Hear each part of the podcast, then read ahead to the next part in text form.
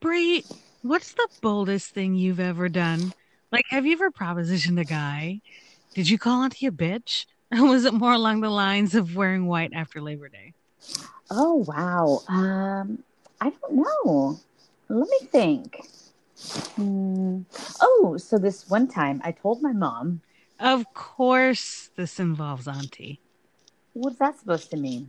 How can it be bold if you had to get mummy's permission? You didn't even let me finish. Sorry, sorry. Please finish. Do you remember that weekend trip that we took to the Capitol for the Mathlete State Finals senior year of high school? Yeah. Do you remember that I had food poisoning and couldn't go to dinner Saturday night? Yeah. Well, I ordered a dirty movie in the hotel room. Wow, that is bold for you. I'm impressed. But you told your mom? No, I told her you did it and I was covering for you. By the way, you owe my mom twenty nine ninety nine plus tax. I don't think she's compounding interest. Brie!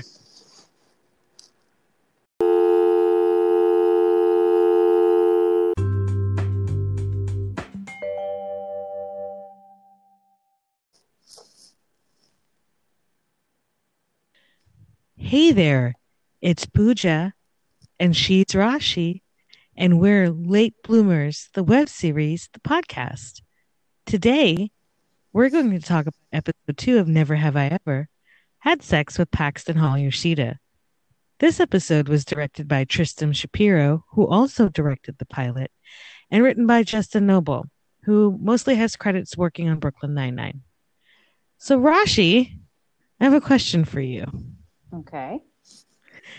Do you have any recollection of the first time you had a really lurid sexual fantasy? Mm, I don't think I remember a specific one, but I bet you it involved Eddie Furlong from Terminator 2.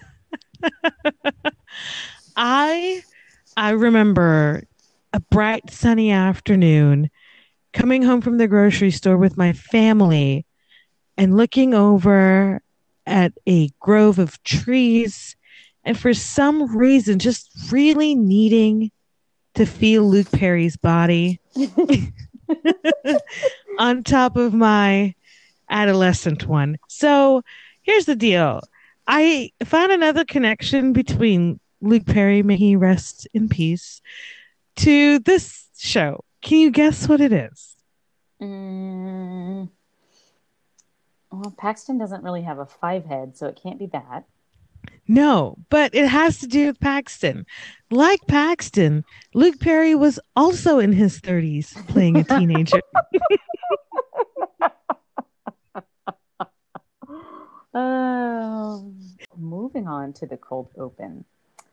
The show begins with Devi sitting in bed reading a book called After by Anna Todd. And there's a knock at the door. So, ahead, tell, tell us all about After by Anna Todd because I, I just glossed right over it, but you found some great info on this. I looked it up because that's what I do. So first of all, um, it's about a girl named Tessa who falls for a boy named Hardin, who she meets her freshman year in college, and I just have to read the this description.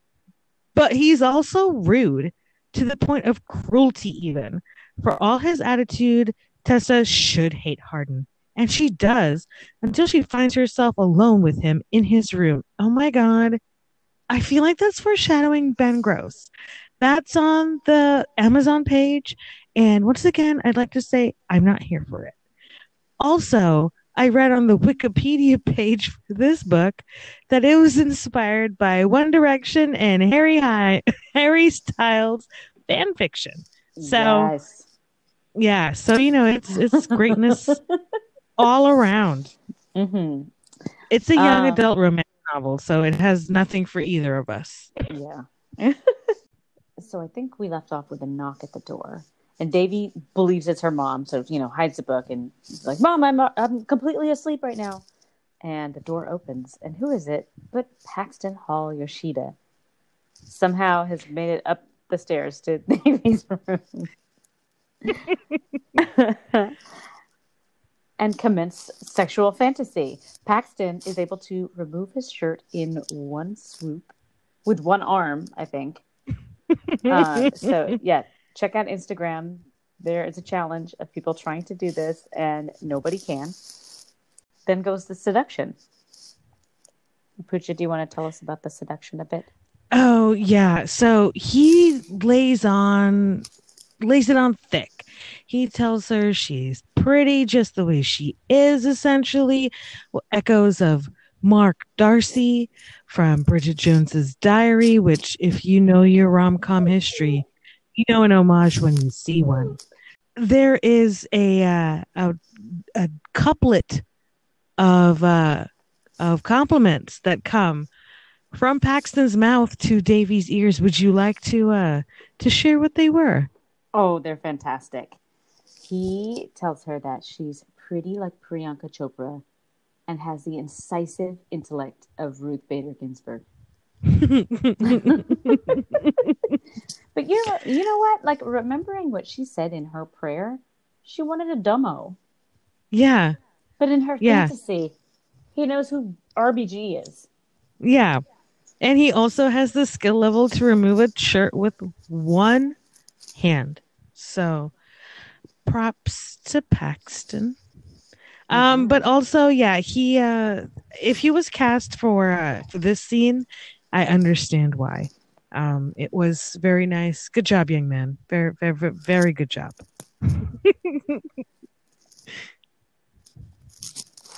So they're now hanging out in Paxton's garage, and he speaks fluent Japanese. He's talking to his grandfather on the phone. Um, I'm. Did you? Does Devi think that's hot, or just we think that's hot? I think we think that's hot. I don't know if she even registered it. I think uh, McEnroe says something along the lines of, "Oh, Yoshida makes sense now," but Darren Barnett is uh, also part Japanese, and so he presumably also speaks fluent Japanese. So I, you know, that's two for two in Paxton's column in this episode. yeah. After the credits, we find Devi talking to Dr. Ryan, her therapist, about how hot people don't have problems. And when Dr. Ryan, you know, asks her to get on track, she wants to talk about what's important now, and that's popping her cherry. She can speak about her dead dad any old time. So therapy's going well for her. Doesn't she say something to the effect of he's always going to be dead? We arrive at school, and Eleanor has created a musical montage apology on behalf of her and Fabiola for keeping the fact that she was dating Oliver Martinez and not did not tell Devi. So, what was the reaction to this wonderful piece of friendship? Devi was like, oh, it's all good. I don't care. It's fine. I'm over it. And Eleanor asked if she could please play it for her because it took a lot of time to make this montage. uh, and we actually never get to see it, which I found a little bit devastating. Little little tiny nugget that they put in there where during this conversation, Fab kind of gets lost looking over at a pretty blonde girl. I think that's our our first maybe overt clue that um, Fab isn't like the other girls. Devi then drops the bomb about Paxton, and they think that she's delusional. Like right after apologizing, they're like, okay. We take a break from high school and we pivot over to the Vishwakumar house where Kamala and Nalini are taking down tubs of saris. For what? This is for um, Kamala's interview with her possible in laws. I, I, did air quotes there. Sorry. I know that doesn't translate audio. You know, she wanted to wear what she had on, which was like a cute American outfit, which she said the Today Show said it was a nice mix of casual and professional. It was a blazer with jeans. And Nalini's not having any of it. She was like, "You need to, you know, look proper and blah blah blah." So she's getting down the the nice saris, and what happens, except Mohan's little Vespa scooter thing falls on Kamala. And that triggers a flashback with Nalini. So she is thinking back to when Mohan purchased this Vespa. He called it his hog, uh, his his wild ride. One thing in particular about this reminiscence stuck with me was, you know, he invited her on a fun ride and, and she said no. And he calls out after her, but I'm your Matthew McConaughey. Um, if Devi knew that, would she call him too Indian? You know, she called Kamala that after the flashback. Kamala suggests that they sell the AC. I mean, sorry, I gave the joke away. Kamala suggests that sell the scooter and with the extra money they could afford to turn the AC on. To which Nalini says, "There are people in Siberia who would kill to be this hot." There's two for the culture things right there. I think that we could talk about the first being Indian clothes and tub, and then also the reluctance to turn on the AC. We're back at school. This is what do they call this little spot? The hot pocket a little area outside where all the um, popular hot guys hang out. Devi approaches him at lunch and asks you know, when they're going to get together in his garage. And he says, How about today? She was she seems quite surprised that it would happen so quickly and she luckily has orchestra so she says she can't as it turns out she goes to orchestra gets triggered because orchestra was where she was um, when her father died. From there, ends up running off and straight to Paxton's car. Of course, his car is a Jeep because he's a hot guy from high school, and all hot guys from high school have a Jeep. Before we get to the the titillating events of Paxton's garage, I want to point out here that in this orchestra scene, there was a scene that made no sense to me, and I kind of have a bone to pick with it. So, in it, the actor will uh, find out in a later episode the character's name is Eric. So Eric is sitting there and he is thus far the only fat person in the show. It's only episode 2 with speaking lines and he says he makes a big deal about there being he smells shit in the room. And I don't know like him and the band teacher just have this back and forth and I don't know what the scene was for. I wasn't sure if Eric was bullying somebody passive aggressively or if somebody's bullying him. Like I have no clue what the purpose of that scene was. Yeah, I um I couldn't tell like like he like if he was bullying, was it like somebody with like a colostomy bag who can't help it or like it there was just there just didn't seem to be a purpose to this scene. Like it it was just some like weird stalling for you to see the anxiety rising on Devi's face before she had the panic attack and like ran out. Yeah, yeah. We could have used that time for more Paxton Hall Yoshida. I there was like a a, a trapezius muscle I didn't catch the first time, mm-hmm. so something like that. Anyway, so now we're on to the garage. Paxton offers her a drink, and uh, I believe it ends up being a beer, which she's like, "What? Whoa, uh, oh yeah, one of these. Um, she, you know, just kind of freaks out and panics, jumps up, um, cuts her leg on a swimming trophy, and tells him that she has to go home to sign for a package, um, and she can't stay and have sex with him tonight. Maybe another time. The package, she says, is for her mom's polio medication. Luckily, Paxton's dumb. she wanted a dum dum. So I think Karma visited Devi immediately. She was over there for naughty things and she lied about her mother's polio status to get out of there. So on her way home, she sees her mother is meeting with what Devi terms a low rent Luke Wilson in the driveway to purchase Mohan's Ves- you know, Vespa. And she thought she could drive it. She's almost 16. And Nalini is trying to lay down the law. And then Devi calls her mom a bitch in front of uh, a stranger, in front of their house. Nalini turns around as Devi's already storming off and says, Yeah, you better go to your room before I give you a smack. And then she turns and justifies herself to the neighbor. We'll get more into that later on in the episode. Right here, Rashi, can I ask you a question? Obviously, you never called your mom a bitch to her face because you know how I know that you're alive today. What are Yeah. the actual real world consequences of a brown person calling their brown mother a bitch? Oh, that's nuclear. That's the death penalty. And if your mom doesn't kill you, your dad will. Yeah. And if your dad doesn't kill you, your mom's sister will, or your mom's brother, or like your nanny will throw a chappal from India and it will hit you and you will die. And then everybody will look at you with disappointment that your mother tried so hard, but she raised such an ungrateful Americanized wench.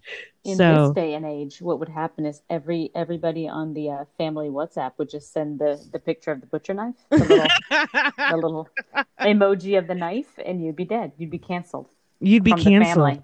from the From family. the family. oh man, that would be terrible. Well, depending on whether or not you like your family, we don't know. All right, so after we do that, we see the next day the punishment that Nalini has given Devi is she won't prepare bagel bites for them. So uh, she won't make them snacks for studying. But what exactly are they studying? Um, they are studying how to have sex because they don't know how. Um, I believe the line is we're smart and idiots are banging all the time. So they're trying to become self taught. Um, and rather than maybe going the easy route and watching some pornography, which maybe would be too hardcore in the you know in the first place, maybe would take them a little bit in the wrong direction. They're looking at the Wikipedia for how to do Kegels. And then we have a bit with um, some teddy bears to learn uh, the names of sexual positions. Yeah, they start off real simple with, you know, missionary, reverse cowgirl, and then they got to they finished with something called the the trust bird where I'm not going to describe what these poor teddy bears were asked to do, but we are a hard-hitting serious podcast. One of us has a master's degree in journalism. And so she looked up what the sex move was the trust bird. So now we have a question about is it the closed captioning got it wrong and it's not trust with a T, but it's trust like what you do to a bird before you stick it in the oven? What did we find? Yeah. well, I believe it is the latter. It is the Thanksgiving trust, T R U S S E D, um, where some portion of you is bound in one way or another, and then some other part of you is stuffed.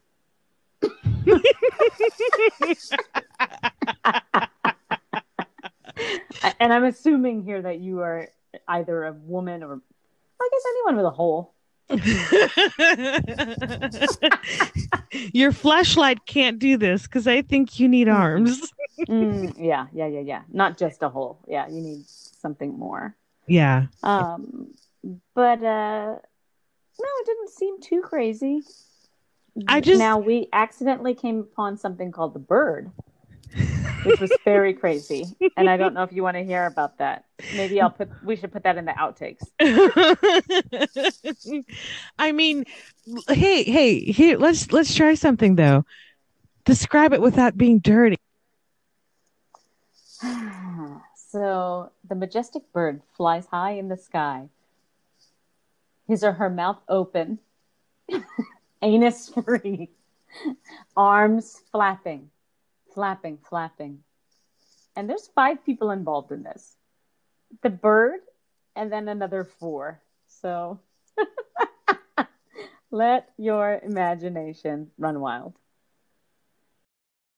what they're looking up in the in this scene here, I feel the kind of stuff that teenage girls worry about, which is, you know, am I going to be good at this? Am I going, you know, is he going to like it? Is she going to like it? You know, are they going to like it? Whatever their preference is. you know, the, but just that feeling of, you know, mortification, of apprehension. Do I know how to get railed in a way that my partner will enjoy and want to rail me again? So I, I don't know what to make of that. The Kegels, um, the floor strengthening exercises, the, the drills on how to be drilled. Um, you know, I don't, I don't know. I don't know what to make of that. I wish it was more sex positive. I don't know how to for them to do that without it being dirty. Let me speak because you got to know what you let. You know, you got to know what it feels like to know what you like, right? Yeah. One of life's big secrets is that at 18 or 17 or 31 or, whatever Paxton is, at 17 or 18, like the wind could blow and that would do it for a guy. Like you yeah. don't even have to try at that age. Shame is when you're closer to 40 and you're like, I know I'm good at this. I know I'm good at this. I've been doing it for years. I have a PhD in this. And what is wrong? And also, sometimes you recognize that you just want to lay there, missionary all the way. Um, there is nothing wrong with that. Mm-hmm. It reminds me of right. um, Tom Hanks in in Big, where he see, so? where he sees the uh, bunk bed and he's like, "I call top." Because when I'm feeling real lazy, I like to call bottom. Speaking of awkward, we move on to Kamala's formal wedding interview. So Kamala has a Skype interview. Not not the good kind where you don't wear pants. She's on the very mm-hmm. stressful kind with the parents of her proposed fiance. And Nalini's just off screen watching her like a hawk, making sure she's saying all the right things, asking about the weather, and don't be too interesting, but be interesting finally, um, Nalini jumps in, you know, to, to help out. And I didn't catch this, but I know you said that Nalini pulls her hair back when she jumps on screen. Uh, she pulled it back with one hand so she can address her elders and not, you know, I guess look shaggy. I don't know the purpose of that. Yeah. I, I, I remember being told all the time, put your hair up, put your hair up. So I don't know. Maybe it was a vanity thing. I'm I'm not too sure. And for a Bob Indian mom, she has gorgeous hair. She really does. And it's always done. Really and it's fantastic. Yeah. Yeah. So, okay, but well, the funniest part of this interview was the naming of dishes that Kamala can cook, yeah. right? She's Dosa, getting idli, sambar. And of course, she's vegetarian, but she made the confession that I do sometimes and again, Nalini's like, no, no, no. Uh, that is the catchphrase of her favorite TV show. so, I do eat egg. Is the did I do that of Desi marriages? We're back at school real quick. Devi has to get some stuff out of her locker. Her locker happens to be next to Dummel Ben Gross. And they're having their little but at this point, signature back and forth um, interaction where she's putting on some lip gloss and he tells her, Be careful. You don't want that makeup to catch in your mustache. That's so mean. I, yeah, it's mean. I hate him, but that's a sick burn. That was solid work there. gets right to the heart of every Desi girl's anxiety. In retaliation, she, you know, brags that she's about to get railed and calls him a virgin and starts off. We move on to the next scene back at the Vishwakumar house where Nalini's talking to someone on the phone about buying uh, Mohan's scooter. And just seeing the scooter and thinking of letting it go sends her into a flashback of a time, a, a darker time earlier in their marriage when it appears as though she's had a miscarriage and he's trying to cheer her up. Um, and he's telling her, Come on, let's go outside, let's get some fresh air. It'll help you feel better. And she says to him, I don't want to feel better. You know, and he's trying to convince her, like, we already have one beautiful daughter. You know, we have a perfect family. We are perfect just the way we are. And so, how I'm not sure exactly how, but he convinces her to leave the house. And the next thing we see is her clinging onto him on the back of this Vespa. he tells her, Don't worry about a thing, darling. I had the bike blessed at the temple. I remember getting my cars blessed at the temple. Um, I remember specifically having to drive over four lines. Mm-hmm. Did they crack a coconut the on your license plate? I think they did. And then my car was white. You And got the red you know, yeah, can do it all over. You know what? always had dried flowers in my car from the temple. From like every time we'd leave, you know, with the prasad, you would get fruit, Yeah. nuts, and flowers. I would always leave the flowers on my dash, and then so I'd always have dried flowers up there. I also leave things from the the temple in my car, but you know, on accident. At Devi's tryst, she's heading over to Paxton's. She's on a scooter. Uh, she drops it in the middle of the street, and he comes running up to her all sweaty. And I got to make a note about the costuming here. I was really appreciative of the opposites that were, they were playing with. Devi's wearing a gray sweatshirt with black stars, and Paxton's wearing a gray sweatpants with black and white camo on it. So I feel like that kind of, you know, signaled to us, the audience, like, hey, they're a mismatched pair, and let's see what they're going to do with each other. So we go into the garage, and Devi, you know, well, before we go into the garage, she says something that just made me crack up. You have not been able to say the word sex out loud with confidence. You ran away when he put his um, hand on your hand on his chest yesterday after you know he says i've been on a run and she goes so what you need to you need to stretch or are you good to go i'm like yo Quite the flex, baby. so they go inside and she's sitting there in a very i would say precarious and not provocative pose the most confident thing she said was that she you know where's the ladies room i need to freshen up so you know i don't pee in the middle Oh, teenagers. what did that Kegel page tell her? She goes into the bathroom to freshen up and and she runs into Paxton's sister, Rebecca. And Rebecca asks for her opinion on some outfits. She's going to the movies with some friends, and she wants to know which one is the cooler one. She has a job at Old Navy, we learn. Um, Devi helps her pick one out, and as this exchange is finishing up, Paxton walks in, freaks out, gets upset with Devi, thinking she's snooping around the house, takes her out to the porch, and then immediately starts projecting all his feelings onto her. Of, did you think that I was afraid of you finding out about my sister because I'm ashamed of her? Blah blah blah. All of this type talk. Good to note here that Rebecca uh, has Down syndrome. From here, Devi just takes off and goes back to her house, looking kind of confused, kind of crushed. This is a very interesting exchange. What do you think? Uh, first of all, Lily D. White is the actress portraying Rebecca, and I think this is one of the highlights of this episode in that it is positive portrayal of somebody with Down syndrome. You have her being independent, her being confident, her she got a couple savage digs in at her brother's sex life as well. And so I think it's interesting in the sense that it's supposed to reveal a lot about Paxton and who he is as a person. Later we find out why he is like this, but I just think that the way it was directed and the way that Devi handled it, not that there's anything to handle, she treated this person like a human being, and you just don't often see that, especially on teen shows.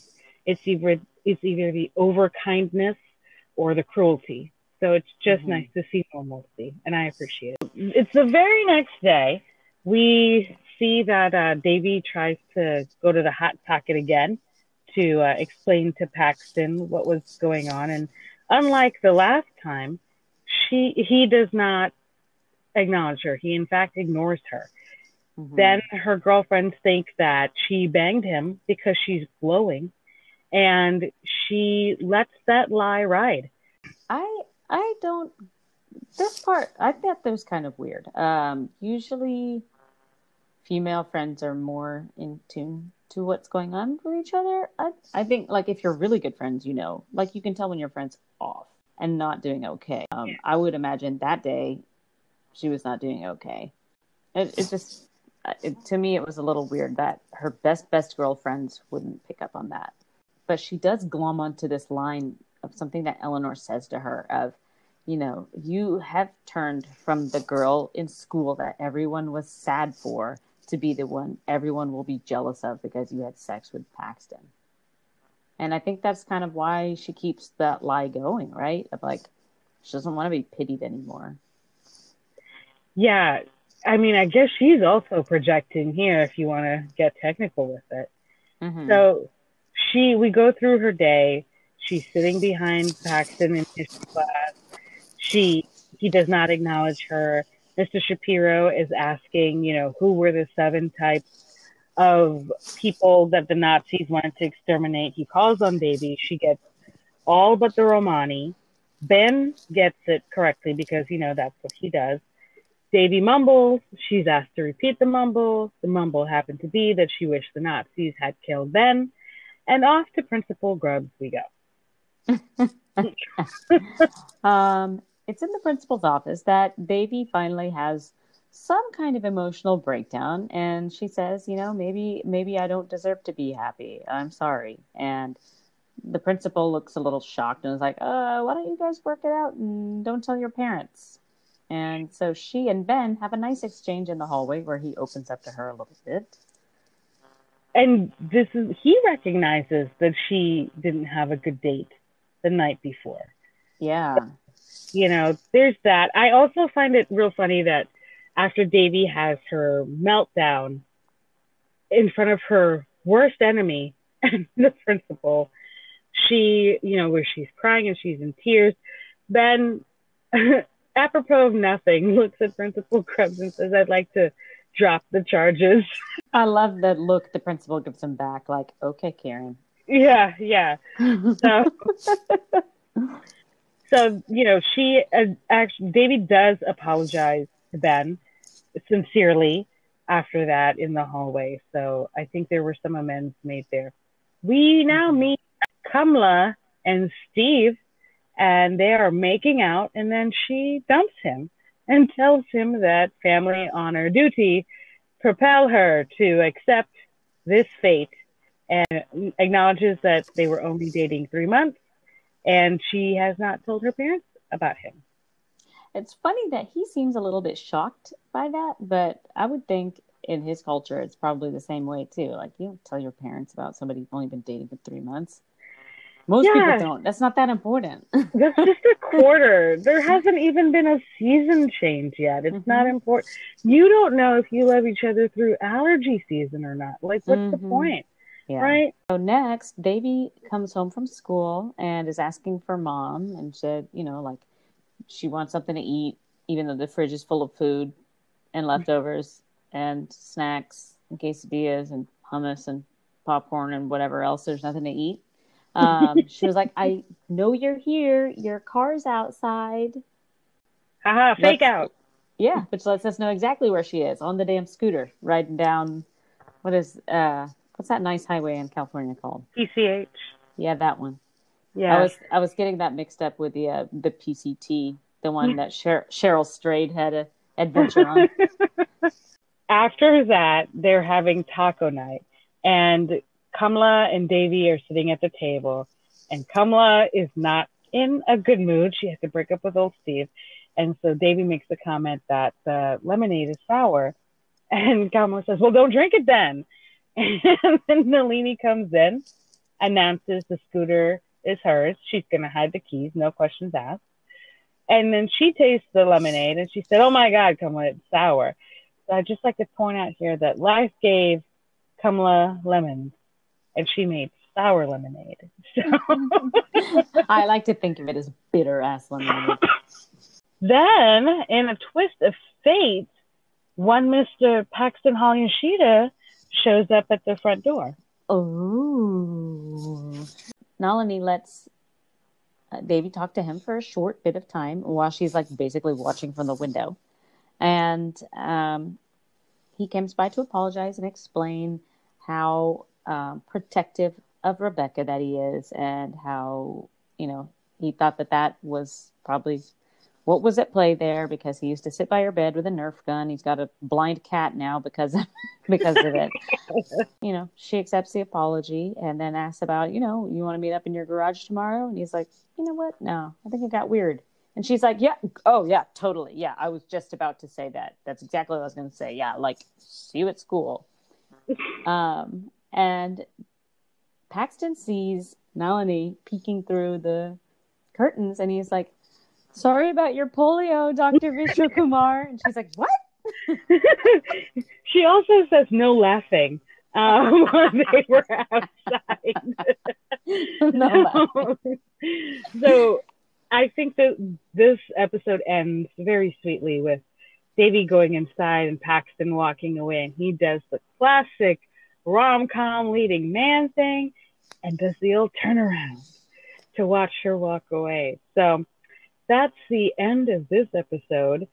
Okay, so now we're at the part of the episode where we're going to talk about what was for the culture and what was for the colonizers. So, for the culture moments this week, I think it's the small things this week that made up, you know, that were the Easter eggs, so to speak. The first one that comes to mind is the Lakshmi calendar on the fridge that we see mm-hmm. when, when there's nothing in the fridge. I I grew up with a, a calendar from um, the convenience store, the Indian store, or the temple from you know on, on that fridge all year long. So, what about you? What was your for the culture moment? Mine was um, the little red thread on the on the bike. I I know we already discussed things that we've had blessed at the temple um, I think that don't they do like buying a new house pujas and stuff, where you can have the pundit come to your house and do all that stuff. Like, I I liked that that moment, and that that string was still on the bike. Um, yeah, I like that. Um, because what do you have any traditions about what to do with the thread? Like if it's on your wrist, what to do with it after? Like I've always been told to like bury it or like you know, you can't just chuck it in the trash. You have to do oh, something no, special with it. Burying, I didn't hear of until I was an adult. It was always, it has to go in the river. And It has to, if you get rid of it, it has to go in moving water. Yeah, I think I always threw it in canals. They technically moved. I don't, you know, yeah, say, what, would, what would we have done growing up in Texas where hardly anything moved? And they were all man made lakes.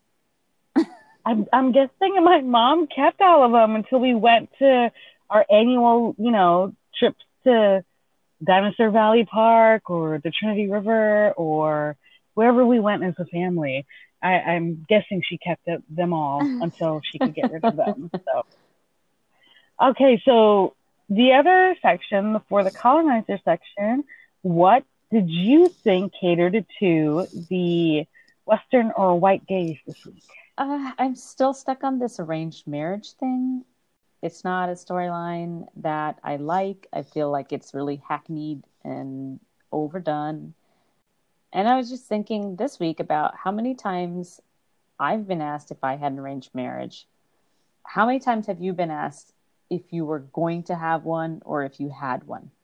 I I I don't know. I think I very strongly give off the vibe that I I would not be participating in that part of the culture. so I'm not, I, I can't recall that I've been asked about an arranged marriage purposefully. I think in conversation with other, um, you know, Indian brown or diasporic brown people, it has come up when we're having group conversations, like, what are your parents doing? Are, you know, are they on Shaadi behind your back type of thing? Yeah. What about you? Um, I, I feel like I have been asked multiple times that if my marriage was an arranged one. And no, it wasn't. Like, I think there are a lot of cultures, um, to include Jewish culture, that have arranged setups or arranged meetups. Like, hey, here, meet this person. Up to you what happens after that. All we can do is make the introduction. Um, yeah. And then it's your choice. It's not an arrangement. And I don't know. I just. I just feel like there was such an opportunity here. Well, there is a missed opportunity here to maybe cover group dates mm-hmm. instead of, you know, the marriage thing. It could be there's a group of people at Caltech and their parents, you know, found each other and y'all y'all are all forced to go on group dates together. That there's so much comedy Mm-hmm. there, hmm you know, rather than this trip. I agree with you. That's the colonizing moment for sure. I think mine this week is definitely going back to the bitch encounter. Nalini's immediate reaction is to turn around and tell the neighbor, you know, a smack is considered a proper form of discipline in many, or acceptable, sorry, in many, quote, minority cultures, unquote. So if we look at the totality of the world, white people are technically the numerical minority. That so the languaging here I have a problem with because I think we have a tendency to um, minoritize people of color for no good reason other than we were once called minorities. And the you know hmm we're not the dominant voice, we're the minority voice. And so I don't think that's applicable once, you know, the world is interconnected by the internet. And so if you think about what you were saying earlier, you know, white culture, American culture is such a small subset of the cultures of the world. And so to say minority culture to a white person about, you know, I, I, I 100% understand what, you know, this is not saying child abuse is okay because you're of a different culture. That is not what I am saying. I am saying just the phrase minority culture bothers me. And I think that does more harm than good. Because it wasn't, you know, it's kind of, it's kind of a funny joke, but that takes away from it. So now moving on to things that were positive that we want to see more of. I think, and I think this is both of our choices this week, Mm-hmm. is Brad Love. I want to see more Sendhil and more um, Poorna. And I know those aren't their characters. M- Mohan and Nalini. They were so good, Rashi. They were so good That in this flashback scene. was the best scene in the entire show. Better Yeah, than it- Paxton taking off his shirt in one Oh my God. one quick swoop. one impossible swoop. Mm-hmm. I just there was so much to be said about the nuance of the acting here, and I hope I hope what was on screen is true, in the sense that the two of them are just so well seasoned and so good at what they do that that felt like so that felt like such a natural interaction between a husband and a wife during that moment. The moment Sendhil opened that door and looked at her, his face contorted in pain. And you previously made note that, um, you know, he did something to get her to go on the bike, and all he did was whisper, "Trust me." And the strength of their relationship, you know, told her, "Hey, he has my best interest at heart here. I'm gonna trust him." Yeah. So okay, I waxed poetic. What did you love about it? Um, I loved seeing a little glimpse into the life that they had and the life that she lost too, because it's not Yeah. not not just Devi's loss. Like it wasn't just you lost a father. Um, she lost her husband, and it it looks like not. I don't know if that was an arranged marriage or not, but they look like they really loved each other. her reclaiming that Vespa for herself. I'm branding it without it even being the brand, but you know, her reclaiming that for herself. I feel like she just reclaimed part of her life, you know, with that move. Like, I'm no longer going to be in mourning, I'm going to be in celebration. Yeah. You know, I, I think that was, I, if that was not the intent, that's how Mhm. I took it, and I liked it. Yeah. So, what did you find problematic about this episode? Because I think it was the same thing again for both of us. I have in my notes I- that this heifer is turning out to be Bella from Twilight. Ooh, how so? Um, I think it was in the second book where Bella kind of gave up on all of her girlfriends in order to just like pine over a guy all the time Hmm. and then started doing Mhm. like reckless, dangerous things, and um, just so self-absorbed without even realizing it, and just bringing everyone down in her pain and her misery. Yeah, I have in my notes that I, is still unlikable. And then I also have in my notes, I understand that she is in a PTSD situation and that she is going through something, but that does not change the fact that she's very unpleasant to be around. and what makes it worse Mhm, is that I feel like mhm. only Dr. Ryan is checking her unsuccessfully. Yes. Yeah. I think yeah, what you said in the last episode is true that she probably has to hit rock bottom before she gets better. Mhm. What were there any standout scenes, performances, jokes from this episode that that you wanted to highlight? Mm, we already went over the flashback, which was incredible. Um,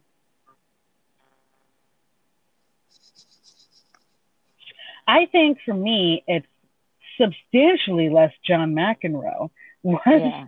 really good this episode. So keep that directive on. Okay, You know, now we one come thing to that I'm missing before we move on is that Min- Uh-huh. when Mindy writes an episode, it has a lot of quick, funny, quippy one-liners, Right. and it's you know a little more clear when it's not her writing that it's you don't get those. Like there was yeah, significantly less stuff that I quoted in full this time when I took notes on this. yeah. Although that initial garage scene between Kamala and Nalini was was a highlight of this episode. Yeah, as well. I think that came in second Yeah. to the flashback for sure. So yeah, yeah, for sure.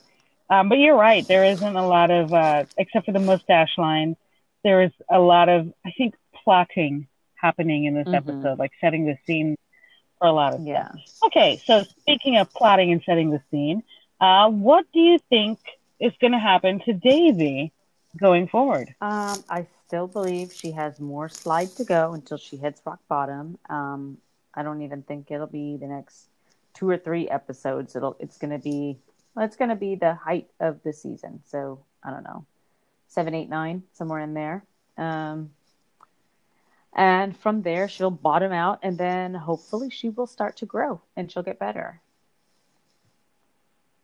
Yeah, I think definitely included in that slide is she's going to become a bad friend um, to to these girls. Mhm. Just the just the dismissal of the apology, um, kind of you know yeah, sets the thing. yeah. What about Nal- what about Nalini? I just I just want to know more about her. Um, more backstory. Um, how's she coping? Um, and and her relation to Kamala. Um, their relationship's a little bit weird to me. Like, is that um, is Kamala related to Mohan, or is Kamala like her own cousin? Like, how is this relation? Because if she's related to Mohan, maybe she's still, you know, trying to please her in-laws by helping her get this arranged marriage, even though you know it's probably something that neither of them are interested in. Yeah, that's a very good point. I I think I think that's that's probably what what's going to happen with her. And to close out with Kamla, um, I think that she is going to stick with this breakup with Steve, and she is going to, you know, end up with somebody. What's the type of man who usually seeks out an arranged marriage? You think is Mama's boys. it the, the mama's boys who need somebody? I mean, to, uh, everyone except my son. All the other mama's boys. all the other moms, those fools. Um, somebody who, my my perception of arranged marriage is that you know, or any marriage is that you have to go in there, and you're going in there to supplant his his mother and be his caretaker. You know, so they need somebody to cook and clean for them, and not necessarily companionship type of type of situation. So, I feel like Kam- Kamala is going to make that sacrifice and settle for somebody who I don't know needs her to wash his skid marks out of his drawers every other day, uh, just for honor and family. So I think that's where she's headed. Um, You leave our vice president out of this. oh my gosh. Okay, that is uh, on that note. This has been episode two of the Late Bloomers, the web series, the podcast, which has been produced and edited by Rashi Raj and Pooja Maharaj. Until next time. Flatten that curve. Y'all stay home, please. Bye. Bye.